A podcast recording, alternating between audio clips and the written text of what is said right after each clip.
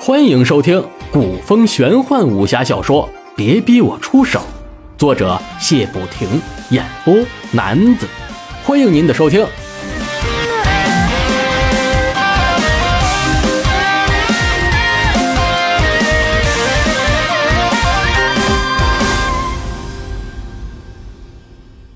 第一卷第二十九章：武功之谜。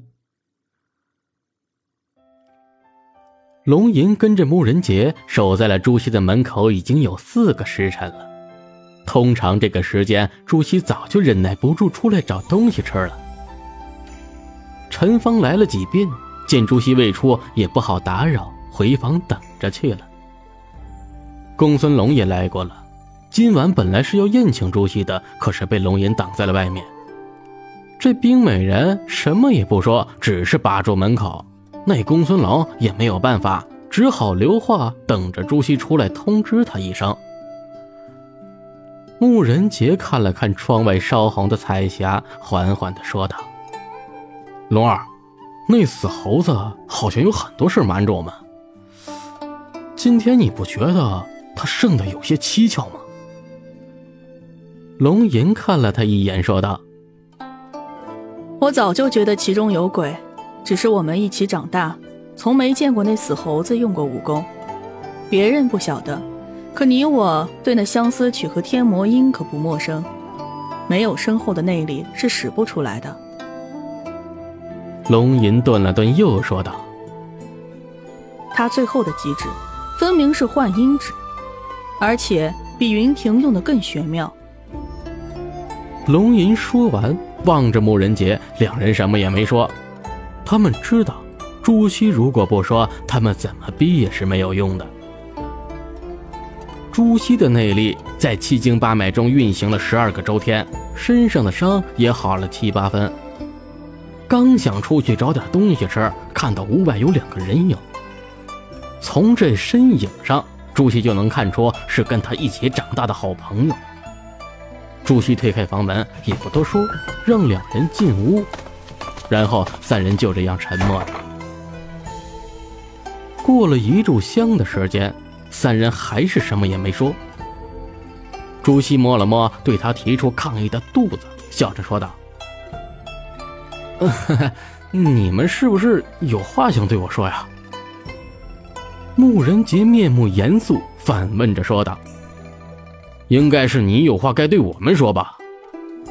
朱熹何等聪明，怎么能听不出穆仁杰话中有话？上一场和慕容无双的比武，自己暴露了太多，对他抱有怀疑态度的，不可能只是面前两个人。虽然自己可以咬牙死赖，可这样对得起一起长大的朋友吗？他们可是比亲兄妹还要亲的。朱熹什么也没说。却开始洗脸梳头，龙木二人也没有再问，只是看着朱熹。朱熹的干净脸孔，可是连他们都不常见到的。朱熹洗过脸后，用一条白丝巾扎起了头发，换上了陈实送给他的白面金边的丝绸外衣和白丝靴。龙吟心中一颤，在一起生活了将近二十年。竟然没有发现这死猴子竟然如此好看，剑眉入鬓，鼻若胆悬，薄薄的单眼皮下一双灵动的眼睛，那嘴角总是上扬着，再配上这一袭白衣，好一位翩翩公子。他那坏坏的笑，不知道能迷死多少闺中少女。朱熹看着吃惊的龙木二人。向对面的树林努了努嘴，便飞身出去了。朱熹的身影像条白色的闪电般划过，穆仁杰心下大惊，九幽宫部中最高一层流光霞影。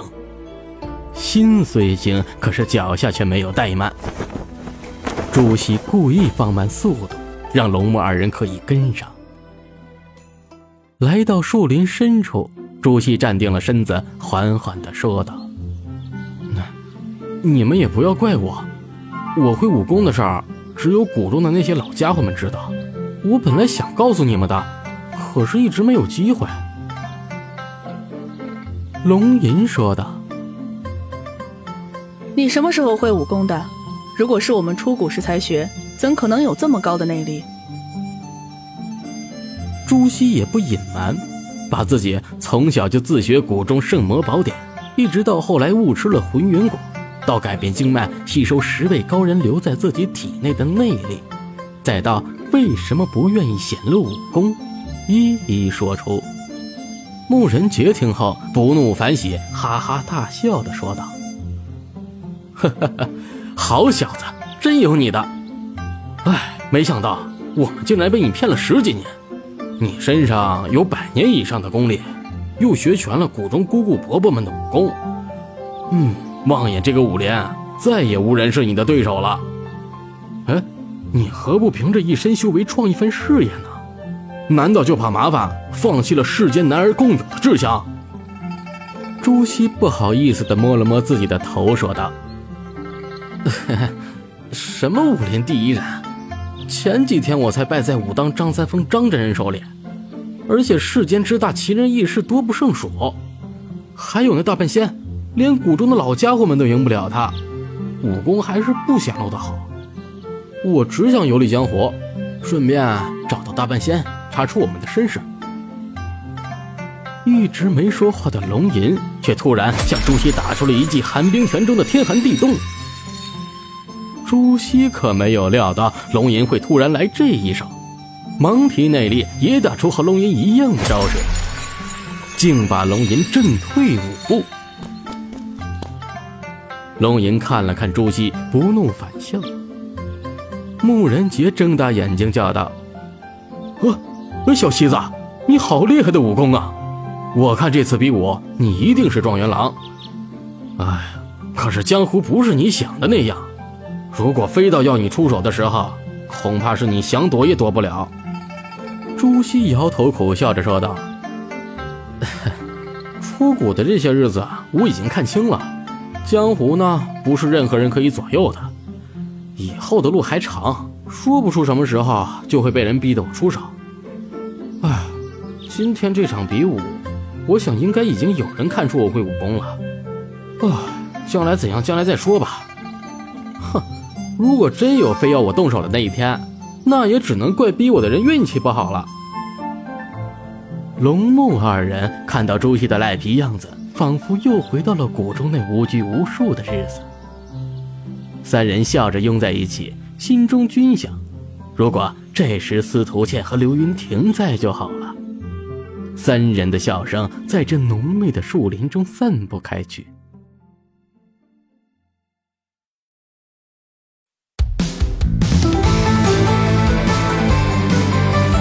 您刚才收听到的是古风玄幻武侠小说《别逼我出手》，作者谢不停，演播男子。欢迎关注、订阅以及评论。感谢您的收听，下期更精彩。